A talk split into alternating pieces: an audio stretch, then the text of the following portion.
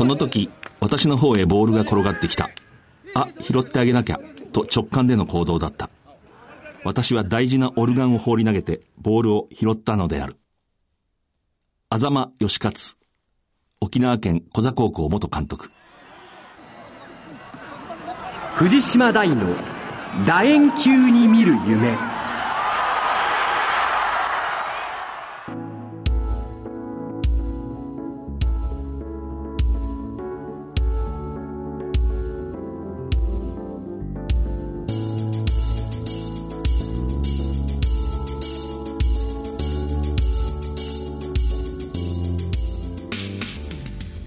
ばんは、スポーツライターの藤島大です。今日はこの後、早稲田大学ラグビー集球部の後藤貞勝監督をスタジオにお迎えする予定になっています。後藤さんは来季も引き続き監督を続けます。早稲田大学監督の話、楽しみです。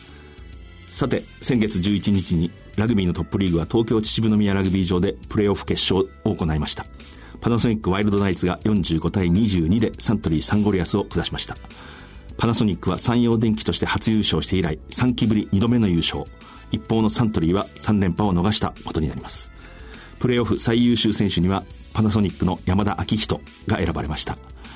優勝した中島紀文監督の喜びの声をお聞きいただきます。でここまで来れたのも、うん、部員45人がしっかり自分たちのやるべきことっていうものに対して共通認識を持った中でしっかりやってくれた成果が今日しっかりと出せたと。その結果が優勝ということに結びついたと思っております。サントリーさんがどうどういうプランで来られるっていうことに対して何かをやるのではなくて自分たちのディフェンスのシステムというものをしっかり遂行しようということで。どの辺でこう優勝っていうことを確信できたか時間帯あるいはあのこのプレーで今日はいけるっていうような思いをおられるあのやっぱり後半の堀江の敵陣でのディフェンスからタックルから起き上がってブレイクダウンプレッシャーかけた。あれで周りの14人の選手もやっぱりキャプテンがあれだけ体張っているっていうものに対してやってやろうっていうものが見えたとパナソニックの中島監督の声でしたそして昨日第51回ラグビー日本選手権の準決勝が行われました。東京駒沢陸上競技場ではパナソニックワイルドナイツが46対5で神戸製鋼コベルコスティーラーズを破りました、えー、同時刻の近鉄花園ラグビー場では東芝ブレイブルーパスが25対24でサントリーサンゴリアスを下しています。そこで決勝の見どころですけれども東芝がサントリーを予想外に破ったということで不気味な挑戦者の、ま、資格を得た、えー、新しい様相を呈してきましたいろいろポイントありますけれども、キックの蹴り合い、ボールがこう動いている中でのキックの蹴り合いで、どちらが譲らないか、ここが焦点だと思います。えー、非常に強いパナソニックに、今季それほど調子が出ていなかった東芝が最後、こう、挑みかかっていくという、興味深い試合です。決勝戦は3月9日午後、東京国立競技場で行われます。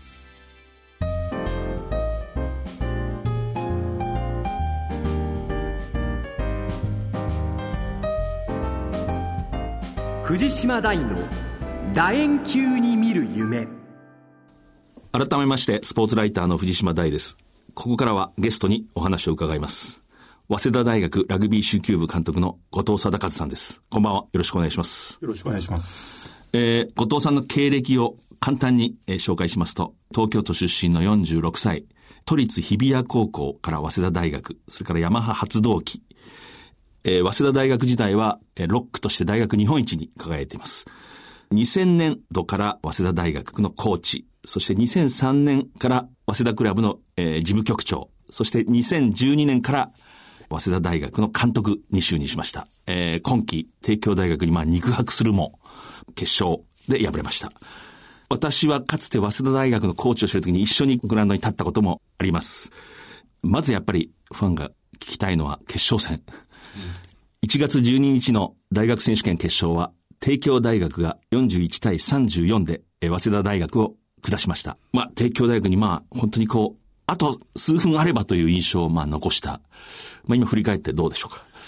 まあ、ただ、やはり、早稲田が勝つとすれば、もう少しロースコアの展開に持ち込まなければならない。40点以上取られてしまっては、勝てるはずもない。悔やむべきは後半の最初の15分間で3つ取られてしまった。あの時間帯。まあ、いろいろあると思うんですけども、やはり一番大きいのは提供の方が年間の勝ってきたことに基づく、そういった経験に基づく自信が上回ったんじゃないかと思います。開始のキックオフ、まあ、直後ですね、二十数秒だったと思いますけれども、いきなりこう、早稲田が先制トライをする、センセーショナルな、まあ、あれはちょっと狙ってたプレー。狙ってましたね。会心のプレーといえばプレーなんですけども、うん、まあ、ただ、自力が下である我々がアップセットを起こすために取るトライとしては、あまりにも時間が 早すぎたかなっていう予感はありましたね。このあたりがね、こうラグビーの難しいところというか、普通はすぐ取るとなんとなく良さそうだけれども、そうでもない。どんな力関係の相手であれ、前半の序盤、特に20分ぐらいは、どうやってもある程度せめぎ合った展開になると思うんですね、ラグビーという競技は。まあだからそこの時間帯は、どうやってもそんなに点差開かないで流れがいくと思うんで、まあああいったビッグプレーというのは、もうちょっと時間が経ったところで、ね、例えば、点差を開きかけられたシーンとか、あるいは逆転するシーンとか、うん、そういうところで出てくれるのが、まあ、うん、理想といえば理想ですよね。まあ、あれはでも、相手が蹴り込んだキックを前進して、え左へ展開して、体の強い布巻がこう突破をして、そこにこう右側のウィングの荻野がこう寄っていったようなプレーでしたけど、それ本当そのことそのものを準備してた。簡単に言うとですね、まあ布巻に抜きに行かせるという、うん、まあ布巻だけじゃなくて、えー、まあフロント3で抜きに行かせるっていうのを狙ってました。うん、なるほどね。まあ、先手を取ったのは、まあ、いずれにしても、えー、理想の展開で、やはりその直後のスクラム3つ、いずれも中盤、えー、ハーフよりもやや自陣に入ったところのマイボールスクラムなんですよね。で、このボールを、まあ、どれか一つでもですね、安定した球出しで攻撃を仕掛けられていれば、もっともっと敵陣で、早稲田が攻撃している時間を長くすることができたので、うん、あるいは前半も一つぐらいのトライもしくはペナルティーゴール、得点するチャンスが得られて、まあ、たらればになってしまうんですけども、2トライ取られてますけども、そのうちの1つは防げた、そういった展開になったかもしれない、ね。うん、今季ですね、まあ、この間のシーズン、早稲田は非常にスクラムが安定していた、もう今やスクラムが強い、こうチームに、まあ、しっかり組み込んでるという印象でしたね。実は、早稲田が強い時というのは、必ずフォワードが強い時、セットプレー、特にスクラムが安定しているというのは、歴史が物語ってまして、早稲田は、どんなに体が小さくても、スクラムを強くするノウハウを持っているチームで、なおかつ今は、まあ、推薦で取れる選手が少ないとはいえども、ある程度の選手が、体の大きな選手も、特に A チームに関してはそういう選手が集まってて、そういった選手を、えー、ちゃんと鍛え上げれば、うんうん、あの程度の強さには持ってこれるという。ところですね。こう、ある程度体格のある選手も入学が可能になって、その選手たちにも昔からのノウハウを、まあ、いわばまあ、完全に同じ方法ではないでしょうけれども、そうですね。こう一つの、まあ、理論に基づく組み方を、こう、まあ、仕込んでると。ええ、まあ、僕に言わせると昔ながらの、まあもちろん、フリーウェイト、ウェイトトレーニングみたいなのも当然やりつつ、昔ながらの地道な きつくてつまらないトレーニングも、ちゃんと目的を理解させてやらせることはしてますね。やはり提供も強かったですね。強いですね。うんうん、はい、対提供という意味では、どこをこうポイントだと？そうですね。あの、まあ、当然ラグビーというのはコンタクトスポーツでぶつかり合い至るところで発生するんですけども、まあ、そのうちの、えー、1対1のぶつかり合いの部分、えー、いわゆるブレイクダウンであるとか、タックの局面のぶつかり合いですね。そこでの1対1では、もう、勝ち切るところまではいかないだろうというのは、まあ、想定内で、そうじゃなくて、えー、まあ、例えばセット分、そのスクラムの部分であるとか、えー、1対1でコンタクトが起きた直後、えー、どれだけ早く2人目、3人目がよって、そこをどれだけ数でカバーできるか。もちろん、向こうも提供もそこはこだわって、うん、あの、二人目、三人目早く来るんですけども、えー、まあそういったところがポイントの一つとして置いてましたけどね。うん、強いのは想定内だったんですけども、まあ誤算だった部分はそのスクラムの、マイボールのスクラムの部分と、あとは、そうですね、まああのペナルティであるとか、あるいはターンオーバー、まあある程度されるのはしょうがないにしろ、こう、ターンオーバーのされ方がですね、うん、あれ、ちょっとおかしいな、みたいな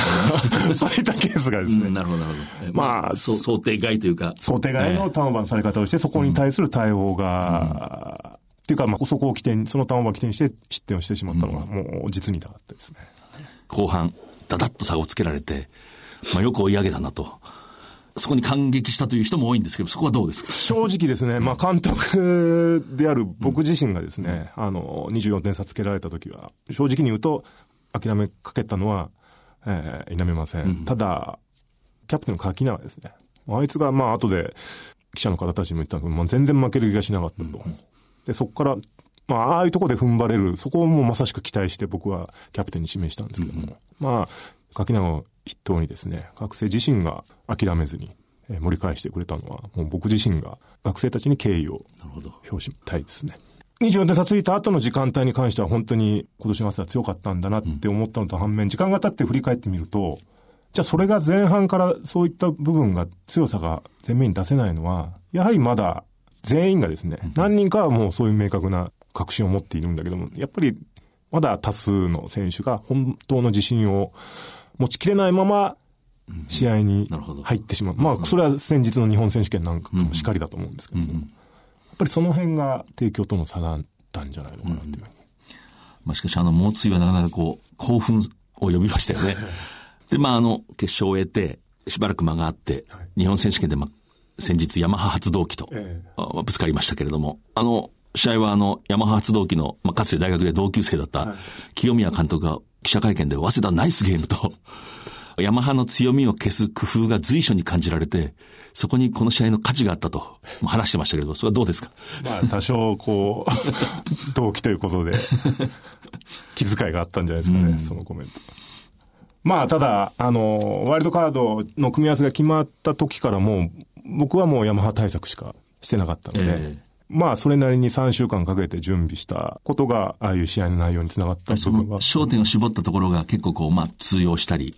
まあ、ただ、そもそも試合を壊さないための準備としてはもう、対策というよりも、もう本当、真っ向勝負のところで、それはスクラムであったり、ラインアウトのモールのところであったり、あるいは相手の外国人選手を筆頭にして大きな選手を止めるディフェンスであったり、大体そういったところなんですけど、まあ、特にスクラムの強いヤマハに対して、まあ、通用していたというか、しっかり止まった。あれは非常に印象的でしたね。そうですね、あの、僕自身はこの試合をですね、去年のチームの最後の試合というよりは、次のチームの最初の試合と位置づけていて、決勝戦からさらにこの1ヶ月間でチームが成長して、えー来年、えー優勝するため、来年帝京大学に勝つために、具体的にここのポイントを伸ばしていかなければならないと。当然決勝戦でダメだったスクラムの部分があるので、そういった意味では、トップリーグの中でも強いと言われている山のスクラムに対して、まあある程度、おおむね安定したボールを供給できたというのは大きな進歩として捉えていいと思いますね。監督としての2年目のシーズンを終えて、まあ、就任以来ですね、まあ、今ちょっとこう、ざっくり振り返ると、どんな感触というんですかね。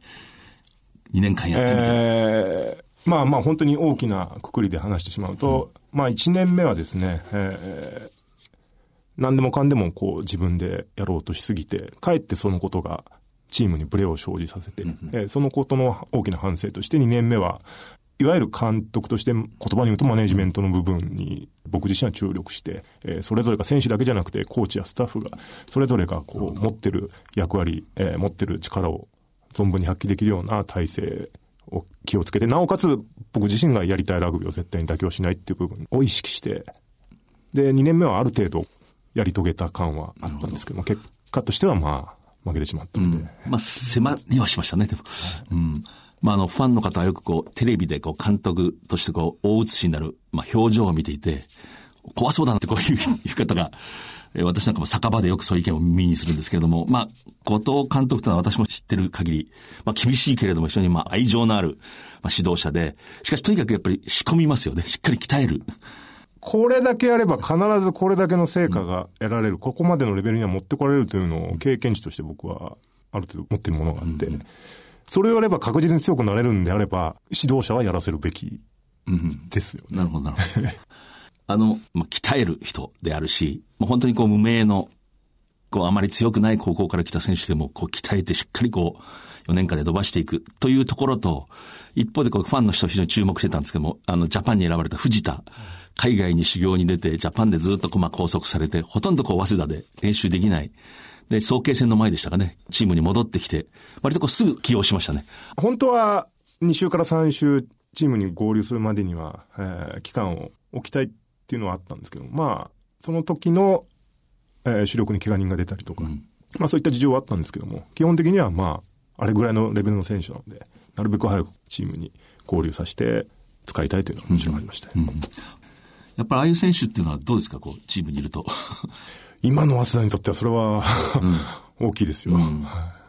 どういう選手、あるいはどういう性格の人なんですか？そうですね。まあやっぱり藤田だけじゃなくて、まあ柿永氏そういう東福岡とか、あの、ああいう強いチームで、布巻にしてもそうですけども、もう華々しい実績を持ってやってきた選手というのは、基本的にラグビーに対してはものすごく真面目で、ストイックで、えーすごくラグビーのことを考えて、必要だと思ったことはもう、どんなきついことでも積極的に取り組むタイプ。まあ藤田なんかもまさしくそうですね。ただ、まあやはりまだ若い19、20歳ぐらいの年代とかで、まだまだ、えー経験しないことや、本当の意味で自分の中で知識なり経験値となってない部分っていうのがまだまだたくさんあって、ただ日本代表に選ばれたり海外に行って、今多分いろんな情報がこう彼の中で交錯してると思うんですね。ですのでそこを、まあ僕はそれが早稲田であってもジャパンであっても全然構わないと思うんですけども、もう彼自身の中で確固たるベースというか土台というか、えーそういったものをこう作り上げる時間が、えー必要だと思っていて、それができれば間違いなく世界にチャレンジしていけるだけの人材であると思いますけどね。この放送っていうのは、もちろんそのラジオ局のスタジオであの収録をするんですけれども、後藤さんでもあの、なんか中学生時代にラジオ局には思い出があると。そうですね。高校でラグビーという競技に知ったんですけど、それまでの中学時代っていうのは、まあ、正直そんなに、まあ勉強はそこそこできたんですけども、えーあまりそこの方はよろしくなくてですね。まあ当時音楽 RC サクセションとかが好きで、コピーバンドみたいなのもやってて、まあ当時タモリのオールナイトニッポンで、突然来週 RC 呼ぶぞ、呼んでミニライブやるぞみたいな。あラジオ聞いてる時にね。ええで、まあ当時住んでたのがもうラジオ局のすぐそばなんで、もうすぐ友達呼んで、あちょっと並びに行こうって言って、並びに行ったらもうすでにもう整理券もない状態。えなるほど、なるほど。普通の人はそこで帰ります、帰ります。まあまあ、あの、本番翌週だったんですけど、このままじゃちょっと収まんねえなって言って、本番の日のですね、真っ昼間に、まあ今ほどセキュリティが厳しくないので、ビルの裏口から忍び込んでですね、約8時間便所の台の方で友達2人と。何？要するにそこにこもってたわけですか？そうですね。で、ひたすら遭遇の機会をこう狙って。まあ、あの、そのライブが行われる会のトイレの中に閉じこもってて、えーそしたらそうこうするうちにですね、えーある種のメンバーがこう、メイクをしにそのトイレになるほど。来て、まあそこで、えーまあこんなこと電波の中で言っていいのかどうかわかんないですけど、まあ清志郎さんが最後。最後残って、えーそこでそろっと出てて、これこれこういうことで忍び込んでました。今日、楽しみにしてますって言ったら、まあやっぱさすがなんですよね。の何の驚きもせずに、あ、そうか。じゃあまた後でなっていう感じで、さっそうとこう、出てきて、そこでまた感動して、するみたいしかし、8時間なかなかこもれませんね。な。まあでも、そんなに苦痛じゃなかったですね。まあだからやっぱりその、ある意味でも都会っ子ですね。あの、そうですね。おなりもん中学ですよね。はいで、バレー部だったという話ですけれども。えーえー後藤監督はそのグラウンドの上でラグビーをまあ、愛情を持って厳しくこう教えていく人であるんですけれども、並行して、早稲田クラブという地域スポーツクラブのまあ運営に関わって、まあ非常にこう幅広い活動をしている印象があるんですけれども、例えば昨年の総明戦、国立競技場が前になった、あのプロジェクトなんかも多少関係してるんですか、ここは？そうですね。あの、早稲田クラブが目指す、まあ理念として掲げているのが、こう、日本のスポーツ改革というところで、えーまあ当然、まあ今活動の中心は子供たち向けのスクール活動が大半なんですけども、で、当然そこでこのクラブの活動のメリットを享受するのはもう、えースポーツをやる側の子供たちであったり、まああと僕がやはり大きく変えていきたいのは、それを教える側ですね、指導者のところで、今までは、例えばラグビーを指導することで、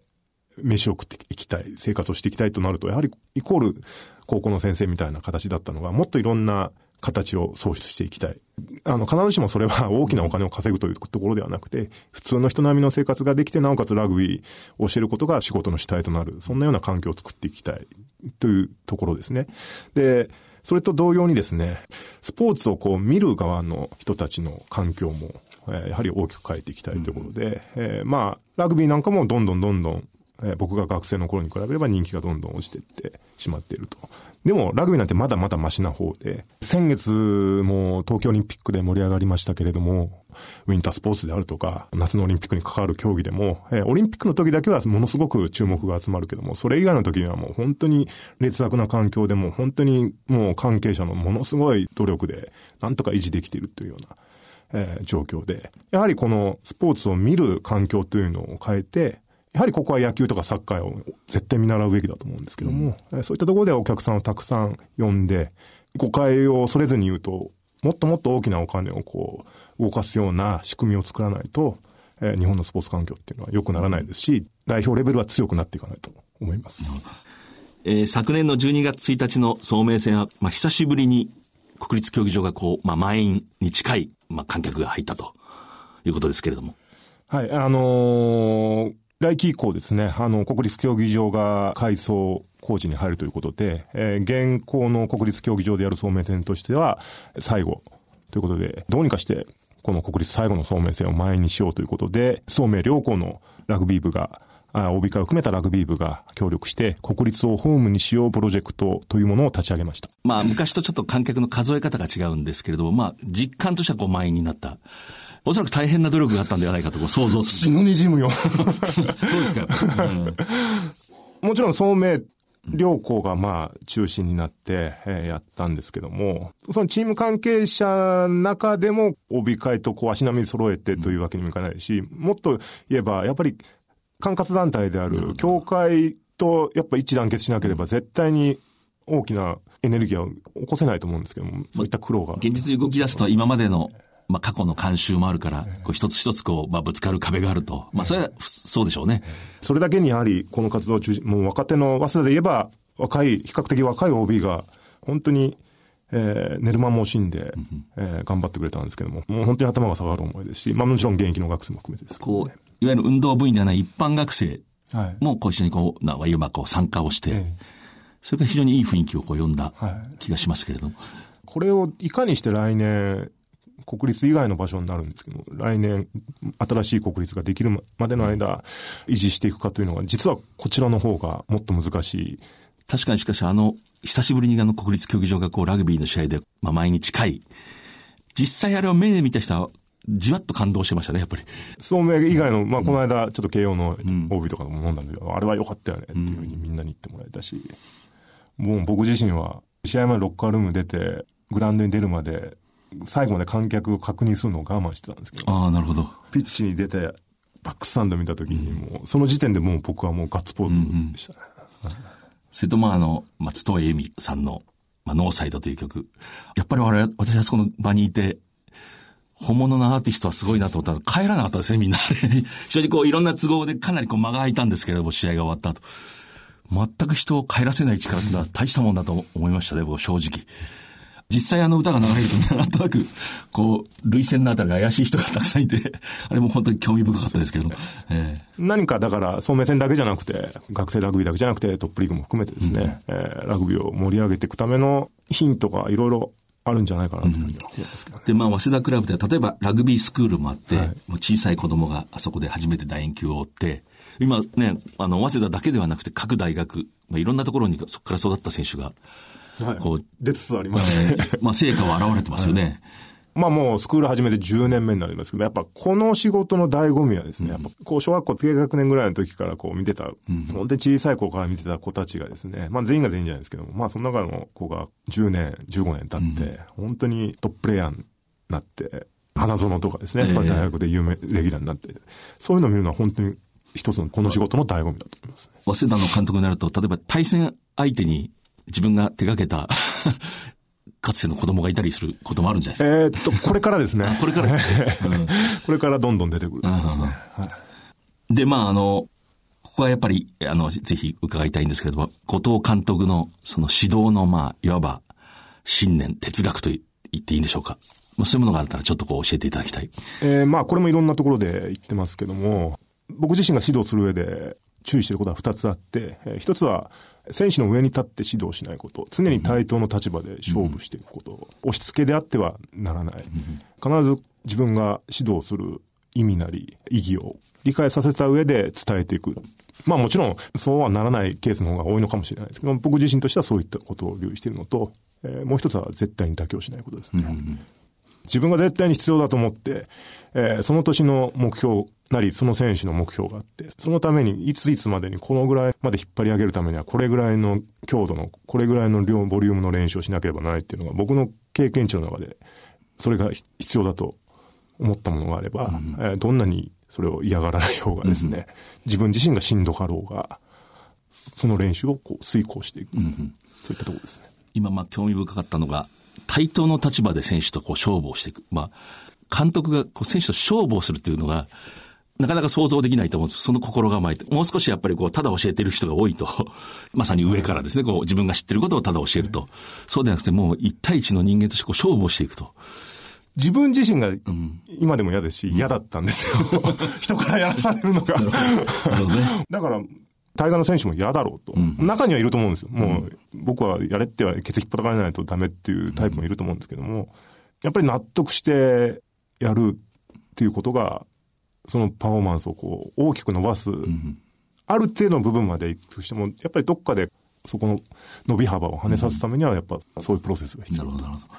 まあそれは本当にエネルギーがいりますよね。でもまあコーチングっていうのは、まさに愛がないとできない。えー、先日あの、大学選手権の決勝戦大活躍したの、荻野選手という、まあ、神奈川県の、まあ、無名の普通の高校から入った、彼がちょっとこう試合の後話してましたけれども、まあ、早稲田っていうのは、どんなに無名の学校から来ても絶対に見てくれる。えー、それだけは言えますと。本当にフラットにこう、一人一人を見てくれるんで、まあそういう指導を行われてるんだろうなと、まあ分かったんですけどもね。すごい選手の方が少ないですし、うん、それがまさに先ほど妥協しないという、その、まあ妥協しないから、最初に入った時の経験はさほどでもなくてもこう伸びていくと。まあでもそういう選手を教えるのが楽しくもありますよね。うんうんうん、帯幅は圧倒的にそういうそういう選手が大きいですから、うんうん、まあ妥協したら伸びませんよね、やっぱり。そうですね。うん、まあ他にこう、まあ監督として。監督として、うん、まあ意識するまあ、これもさっき触れたことにつながりますけども、やっぱりマネージメントをうまく進めるっていう意味では、コミュニケーションを大事に、しなければまあ、これは、早稲田クラブの事務局長として、得た経験の方が大きいかもしれないですけども。いろんな人とこう、はい、仕事をしていくときに。えー、実は僕、正直に言うと僕自身はあんまり人と話したり、うん、そうやって人が持ってることを引き出すっていうのは僕は得意じゃないタイプだと思ってるんですけども、でもやはり監督とか事務局長っていうそういう立場になったら、うん、えー、そういった場を嫌でも定期的に持って、考えてること、意見をこう率直に引き出すことで、えー、その組織が抱えている問題点なんかを、なるべく早期に、えー、表面に出させるとか、というか、まあそういった作業は絶対に組織を強くしていく上では必要なことだと思いますね。こう例えばロックを鍛え上げるなんていうところは本当にこう、まあ職人的な、はいはいはい、そのね、こうやってこうやってこうやったら、この人間が伸びてくるっていうのをこう分かって、妥協せずに推し進めていくところと、まあ、もっと大きくこう、いろんな情報を入れたり、コミュニケーションを取ったりと。そうですね。うん、まあまあ、そういったポジションについて僕自身がこう学んで、うん、えー、まあ、ある部分は自然に変われてきた部分かもしれません。今、あの、大学選手権決勝でまあ、惜しくも敗れたシーズンを振り返って、ああ、ここはこうしとけばよかったってありますか？去年は正直言うと、結構あったんですけども、その前のシーズン。はい。はいはい、今回に関しては、少なくとも試合終わった直後は、本当にそういったものが特に出てこなかったんですよね。で、今思っても、まあもう本当に細かいところを言えば、あることはあるんですけども。まあ、幹の部分ではもう、間違っていないというか、あまりこう悔いはない。というか、本当に強くなりましたし、うんうん、伸び幅ももう持っていた以上の後半は特に伸びましたし、ええ、まあ、こんなこと言っちゃいけないのかもしれないですけど、うんうん、はい。なるほど。でも、こう言い切れるっていうのは、やっぱり手応え、まあ、来季が楽しみになる。そうですね。ただ、決勝から日本選手権のこの1ヶ月でさらにチーム伸びて強くなったんで、うんうん、まだまだやっぱ、まあ選手は変わるんですけども、うん、本当妥協せずに選手も含めてですね、努力していけばもっともっと、えー、強くなるはずなので、うんまあそこは妥協せずにやっていきたいまあ、学生ラグビーのファンというのは、まあ、早稲田ファンに限らず、どの大学のファンでも、こう、卒業生が気になりますよね。こう、あいつが抜けちゃう。こんなに抜けて大丈夫かって、まあ、それが楽しみでもあるんですけれども、こう、ファンの人っては。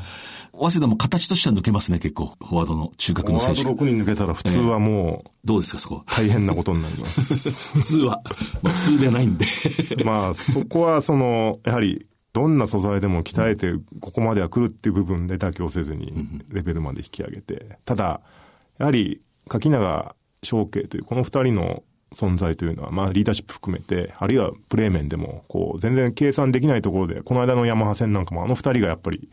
チャンスメーカーになってね、得点を取ってるので、そういった部分の穴というのは非常に大きいと思うんで、まあ、ここは、シーズンが始ま、あ、春始まって試合や、通してみないと、で、その中で、その二人の穴という部分を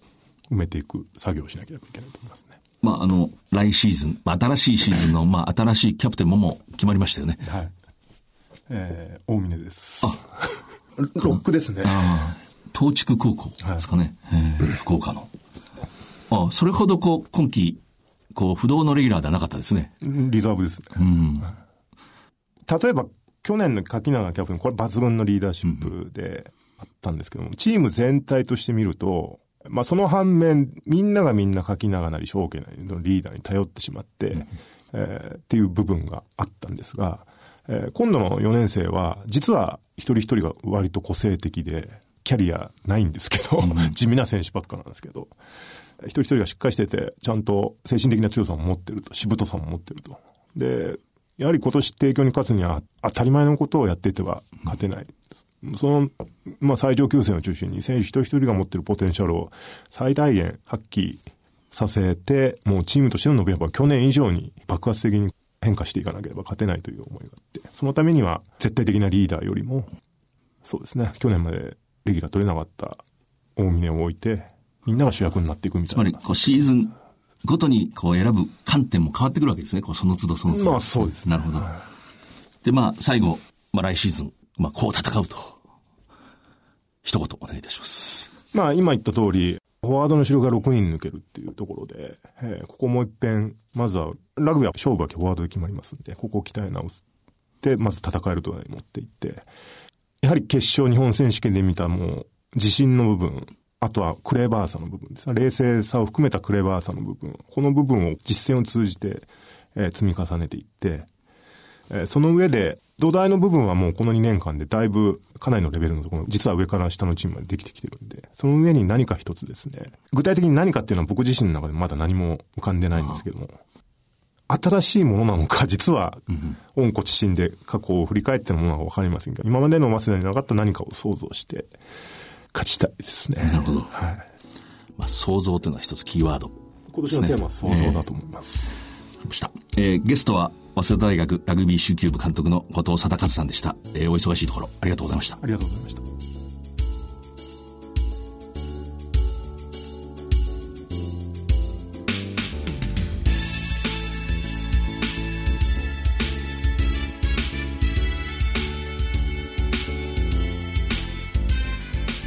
えー、冒頭の言葉その時私の方へボールが転がってきたあ拾ってあげなきゃと直感での行動だった私は大事なオルガンを放り投げてボールを拾ったのである。これはまあ沖縄県の、まあ、教員をされていた狭間義勝先生、えー、もう優退されてますけれどもの高校時代のまあ自身の思い出なんですけれども大事なオルガンを運ぶ仕事当時非常に高価なものだった。えー、命じられたのにそこにボールが転がってきたら放り投げてボールを拾ってしまった、えー、自分に以後気をつけることにしてるっていう、まあ、内容なんですけれどもつまりあざま先生というのはそういう指導者でした。主に小座高校、それから読谷高校、宜野座高校、石川高校などを指導して、まあ、沖縄のラグビーを最初に高校ラグビーを全国大会レベルへ引き上げた、え情熱の人です。なんていうかそこにあるもうハッとこう自分がハッとしたものにもう惹かれてのめり込んで打ち込んで、えー、そして、えー、人を育てた素晴らしい指導者だと思います何しろあの自分の結婚の両家挨拶を忘れてグラウンドへ行ってしまって親戚が迎えに来たら生徒たちになんであの人清掃してるんだって言ったっていう凄まじい逸話がある 人です。自身は琉球大学で陸上をされていたんですけれども沖縄でラグビー高校ラグビーを始めるという方針が打ち立てられた時に他に教える人がいないと手を挙げてで僕たちを裏切るんですかと陸上の子供たちが来たら他に教える人がいないんだ仕方がないってきっぱり言うんですよね、えー、こういうなんていうかもう惚れ込んだらそこにもう邁進していく。突き進んでいく。しかしそこには非常にこう繊細な愛情あるいはこう創意工夫があって本当にこの安間監督のもとから多くのラグビーの指導者選手、まあ、ラグビーを愛する人たちが育った、私の尊敬する指導者の言葉です。オルガンを投げてしまう男、えー、素敵です。